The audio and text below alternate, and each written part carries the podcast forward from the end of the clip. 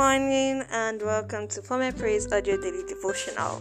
This morning our topic is empty threat and our memory verse is taken from 2 Kings chapter 18 verse 27. A threat is defined as an expression of the intent to injure or punish another. During the reign of Hezekiah as king in Judah, Sennacherib, the king of Syria, sent his army je- commander Rabshakeh with his entourage to Israel to deliver the message of his intentions to invade and destroy their land like he did to other nations. In compliance with the instruction, Rabshakeh, the army commander of Syria, went to Israel and delivered the threat in such a manner that the people became terrified. His hard speech quenched any atom, or atom rather, of hope in the children of Israel and they could only imagine what would become of them if bigger nations than theirs were destroyed by Sennacherib. Like Rabshakeh, the devil often represents or presents certain things that threaten our peace or joy. The good news is that his threats have no effect on every believer who walks and lives in dominion. I like to describe the devil as a toothless dog that barks furiously but lacks the ability to bite and tear a person when he comes in contact with them. Whenever the enemy threatens you, his aim is to make you fearful. And the scripture confirms that, the, that fear has torment. When you become afraid, it cripples your faith, it drives your focus from God and fixes it on the problem.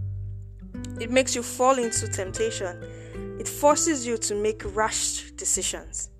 When the enemy threatens you with sickness, unemployment, poverty, debt, death, and every negative thing that does not glorify God, do not be afraid.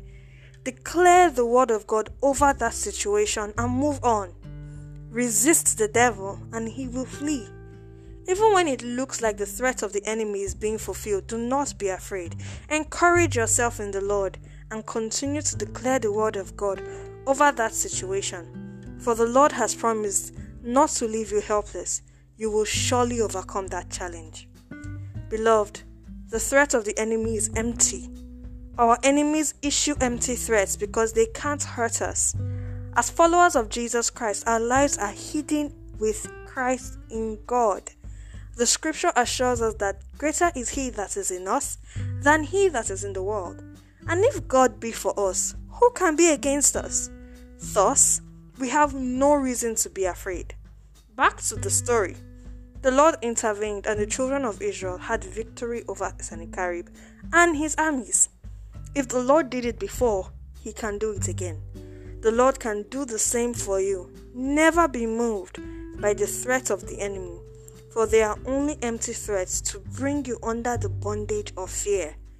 Hold on to God, and your victory is sure. Hallelujah. Let us pray. Dear Lord, we thank you for this powerful word. Thank you for being my defender, and I shall not be afraid.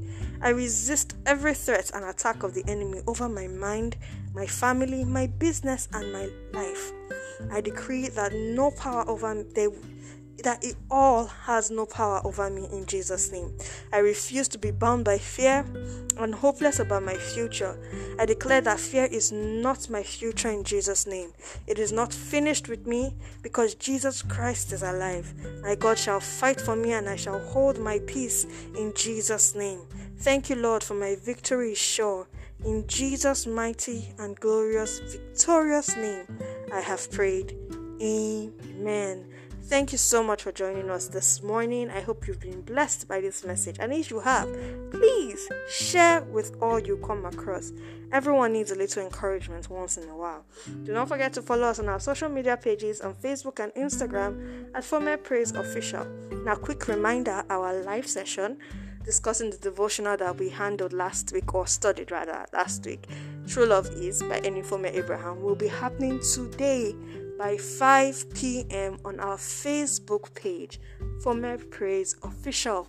Please set your reminders, join us as we share our testimonies and learnings from last week's study. I hope to see you there. Until I come your way again, my name is Grisha Sede. I have been your host. God bless you and have a wonderful day.